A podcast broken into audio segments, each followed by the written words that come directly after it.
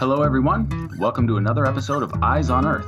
Our podcast focuses on our ever changing planet and on the people at EROS and across the globe who use remote sensing to monitor the health of Earth. Today, we're talking about West Africa and how satellite data might help encourage new methods of crop production. The Green Revolution boosted agriculture in the second half of the 20th century with better seeds, chemical fertilizers, and other modern innovations. But those improvements are rarely seen in countries like Senegal, Mali, or Burkina Faso. Developed countries avoid devastation with crop insurance, but that's not always available in West Africa.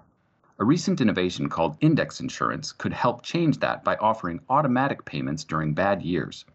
Our guests today are here to talk about how remote sensing can help build and improve those affordable insurance products. Sari Lucille Blakely earned her PhD from the University of California, Santa Barbara through her study of index insurance. She worked in the field before that, flying back and forth between the US and a host of African countries to help guide the development of insurance products. Chris Funk is a research geographer at EROS who helps design remotely sensed data products for the Famine Early Warning Systems Network from an office at UC Santa Barbara. He works alongside Professor Greg Husak at the school's Climate Hazard Center, where they work to improve satellite based weather data. Sari, Chris, Greg, welcome to Eyes on Earth. Thank you. Nice to be here. Yeah, great to be here. Thanks a lot. Well, let's get into this here. Uh, first off, let's talk about what agriculture looks like in West Africa and how that's different from what we might see in the US. How large are these farms? What's grown there? And what impact does the climate have on agriculture? Sari, you want to take that one? Sure, yeah. So, just to start off with what it looks like to farm in West Africa, I mean, we're talking about farmers who have very small farming lands somewhere between the size of like one to five hectares, which is about 2.5 acres to 12 acres. And they're typically called smallholder farmers because they're growing subsistence crops, things like sorghum, millet, maize, groundnut for the most part. And there's a couple that grow things like cotton, but that's more of a cash crop than for subsistence. These crops are really highly dependent on good rainy seasons because without good rainy seasons, the crops don't survive. And this is an area that has limited irrigation. So when you say limited irrigation, you mean the irrigation pivots that we see in the United States, are they just not there at all? Or is it maybe just a handful of people who have access to this kind of stuff?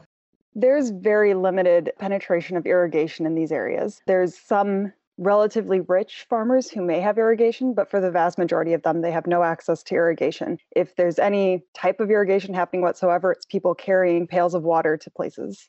Wow. So a uh, much different than what we would expect to see in, in the US. Yeah, exactly. And another difference that we talked about a little bit already is the insurance. What is index insurance? How does that differ from traditional crop insurance? I mean, is there any crop insurance for these folks in West Africa? Traditional insurance pays out based on a indemnity. So if there's a damage, there's a payout, and if there is no damages, there's no payouts. And that kind of insurance we don't really see at all in West Africa. There's nearly zero indemnity insurance because of a fear of something called moral hazard, where people purposely damage crops in order to get a payout. Now, index insurance itself doesn't have this moral hazard because it pays out based on the weather. If the weather is bad, then there's a payout, But the assumption that if there's bad weather, the farmers are having a bad crop year and they're going to need a payout of some sort. Okay, so how how could this be helpful for West Africa? Does it make the insurance less expensive without adjusters? I mean, how does it work? Yeah, so that's one of the big benefits actually of index insurance is that it's less expensive than traditional insurance. Um, with traditional insurance, you have to have someone go to a field, survey the field, assess what the maximum payout's going to be, and then come back to the field at the end of the season and survey it again to see if there's a payout that's necessary and then determine how much of that payout should be made. Whereas with index insurance, basically the farmer buys a policy insuring however much land they own. And then the payout is based on whether or not, for example, if they're using rain, whether or not there was enough rain for a year or not. It cuts out this need to have a person physically go to the crops and survey whether or not they've done well. So, by looking at the baseline of the weather, you're able to do this a lot more efficiently and affordably. And hopefully that translates into it being affordable for the farmers. Why would this be helpful though? I mean, why is it why would it be a good idea to have index insurance aside from covering bad years? Is there anything else that you would hope to see if index insurance were widely available? Uh, yeah, there's something called productive risks. Um, productive risks are a risk that you want to take to improve your productivity. This could be things like improved seeds, fertilizer, potentially investing long term into irrigation methods or tractors. And that would really improve the productivity of these farmers, resulting in them having more good years to rely on. The hope is that with index insurance, farmers can use the policy itself as a safety net. So therefore they can take out, you know, a loan to buy fertilizer. And then if it's a bad year, they don't get hit hard with debt.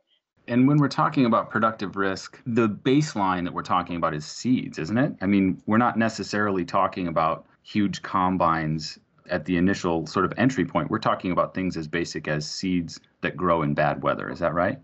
Yeah, drought resistant seeds are a big one that would be a good investment for these farmers that they often do not take just because of the premium it takes to buy it in the first place. Chris, do you have anything that you would like to add to that? West Africa is this huge area with millions and millions of these really poor smallholder farmers on these two and a half acre plots of land. And in the last 20 years, 30 years, we just haven't seen an increase in yields. And in the meantime, the population has doubled and is still going up very, very quickly these households are trapped in this cycle of poverty and, it's been impossible for most of them to break out of that. Sari's work is really important, you know, because with index insurance, you know, it both gives them a safety net in a bad year, but then as Sari was describing so well, the safety to innovate and to try to break this cycle. The point of what Chris is saying is very nice that not only can these productive risks help overcome deficits in poor performing years, but they can also raise production in in good rainfall years and allow farmers to either increase their income or, or savings and also build more of a security net through storage for those bad years. So it's a twofold impact. It, it helps protect against bad years, but also ups the production in good years, allowing for more security. It sounds like there's a lot of hope, there's a lot of promise. That's what we're aiming for with this. But you guys collaborated on a research paper recently that kind of got into the weeds because we're obviously not there. What are the drawbacks to index insurance in its current form? Is the data that's available and used now good enough? Could it be improved? And how does the research that you guys have done help to improve these products?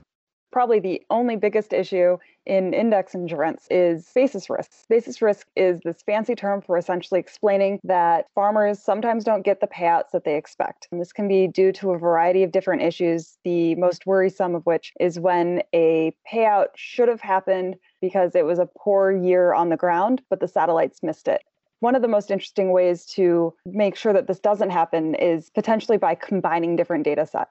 In our paper, for example, we look at using rainfall and reference evapotranspiration in order to capture different payouts. And we do find that the two data sets don't reflect necessarily the same bad years, which leaves a big opportunity for combining the two data sets into a single product for index insurance. Gotcha, gotcha. And evapotranspiration, just so we're clear on this, this is evaporation from the Earth's surface and transpiration from the leaves of plants. It's the sort of combined measure. Is that right? So, evapotranspiration can be thought of as the water out of a system. If rainfall is the water into the system, reference evapotranspiration is the water out of the system. Um, and yes, ref- reference evapotranspiration is essentially the amount of water that's been evaporated combined with the transpiration from the plants. You can kind of think of it as how much moisture does the atmosphere want to have. So basically, you're, you're looking at water in and water out and combining those metrics or, or the possibility of combining those metrics. How did looking at remote sensing these particular data sets in the paper, how could that contribute to these insurance products? Tell us a little bit about what you looked at. And I'm thinking here of the precipitation data because that did come from FEWS NET, right? From Climate Hazard Center, is that right? Uh, Chris or Greg, you want to talk about that data? Sure. So the rainfall product is something that we've really spent almost 20 years developing. I was first brought in to work with the USGS and FEWS NET and you know in the like 1999 to try to improve the, the, the rainfall products and we've been chipping away at it for a very long time and we now have a really good product called the Climate Hazards Infrared Precipitation Stations or, or CHIRPS data set. And this data set and data sets like it are really amazing. And it takes advantage of the constellation of satellites that are orbiting the Earth and lets us make a pretty darn good estimate of rainfall anywhere in the planet. And so a place like Niger or Mali is really remote and really far away from any rain gauge. But we can do a pretty good job of estimating how much rain a farmer is going to get in these locations. These products were originally developed to support famine early warning, right, and humanitarian responses. And you know, the exciting thing that we're trying to do now is leverage these data streams to try to help people before they need humanitarian assistance. And so uh, that's a pretty exciting endeavor. Yeah, maybe to add to the the other side of that equation, as Sari mentioned, the reference evapotranspiration leverages global climate models and basically models the conditions over the recent period based on assimilating a variety of data inputs from available stations and satellite information and then physical models as well. The parameters or the output of that model are used to drive the reference evapotranspiration equation, which relies on things like temperature, humidity, winds, and solar radiation primarily to determine that atmospheric demand. How will improving these products and refining how well they work using remote sensing help the people on the ground who are trying to sell these products and talk about how these products might help the farmers? I mean, I can talk for days about bad index insurance products because there's a lot of them out there. Um, but I think that you know, part of the things that we're trying to do is just to make sure that the methodologies for creating index insurance are sound, you know, that they can be replicated with other groups, that they are actually thinking through who they're trying to insure and what they're trying to insure before just hopping into a new project that happens to insure people. Gotcha, gotcha. So, really, what you're talking about, or what you guys are trying to do, is to avoid some of that stuff where bad products are trotted out before they're ready and give the entire idea a bad name. Exactly. Is that a bridge yeah. too far or what? No, that's, I mean, yeah, that's fair. I yeah. say that frequently. There's questions about selling insurance to poor people, especially poor people who may not necessarily know what it is that they're buying. But the honest answer is that that's already happening and there's already bad products out there. And if you don't want to have bad products, you have to have a way in order to create good ones. Something that didn't come out in the paper so much, but Sari's done a lot of work being on the ground in these villages, talking to farmers, helping them understand how the insurance payouts work and the, the financial sort of economic terms of it and how it would help them in good and bad years, as well as working with farmers to identify the index that they feel comfortable receiving payouts on. So looking at the last 10 or 15 or 20 years which years would the farmers have wanted to pay out based on their recollection, and then finding a product that aligns with that to help give confidence to those farmers that what they're buying is based on a genuine product that will benefit them. So, making a better product means a more trustworthy product, which is good for not just the product that you're selling, but the, but the, the concept of index insurance as a whole. Exactly. Yeah.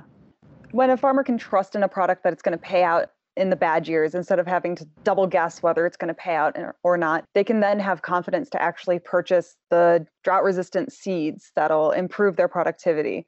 But if they have to worry about the insurance product not paying out when they need it, they're still not going to invest in those productive risks that will improve their overall productivity. And so having a trustworthy product is really important in something like index insurance.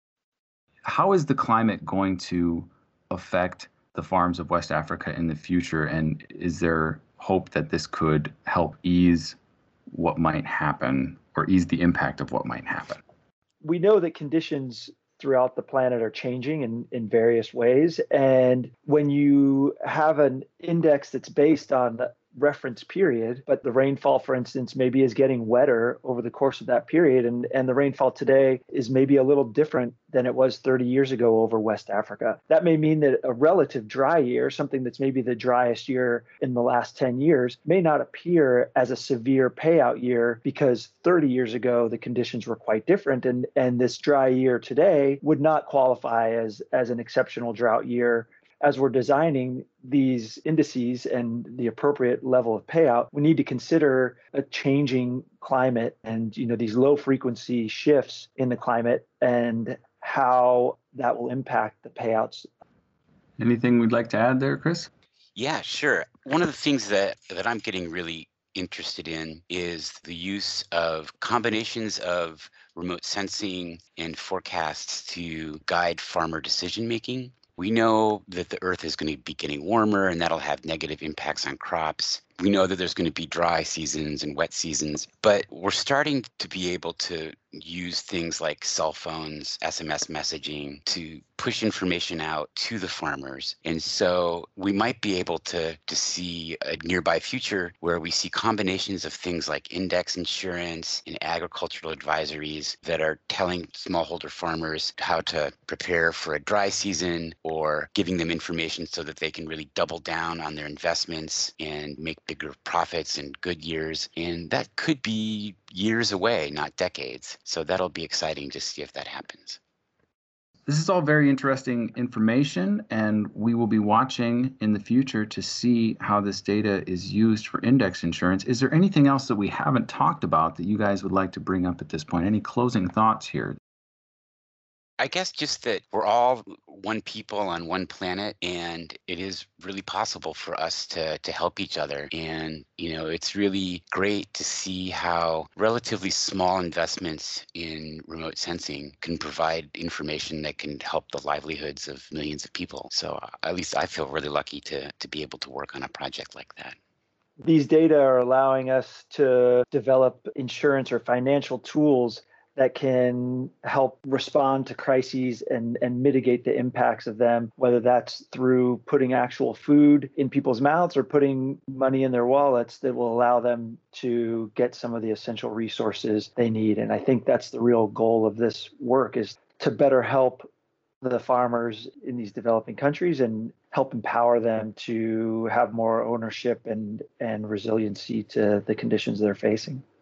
I think I would just like to highlight the fact that this data is available and it's most of the time freely available is really important because it can be used for things like index insurance, which sure that can help a lot of people, but also it's available to a lot of other people who can come up with even more innovative technologies, tools to help these farmers gain more resilience to bad years. And so I think it's really important just to have these tools available because otherwise we wouldn't be able to do any of these projects really.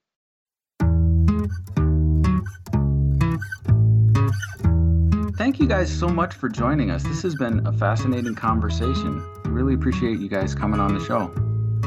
Thanks a lot, John. Thanks, Thanks for, having, for having me. We hope you tune in for the next episode of Eyes on Earth. Check out our EROS Facebook and Twitter pages to watch for the newest episodes. You can also subscribe to us on Apple Podcasts. This podcast is a product of the U.S. Geological Survey, Department of Interior.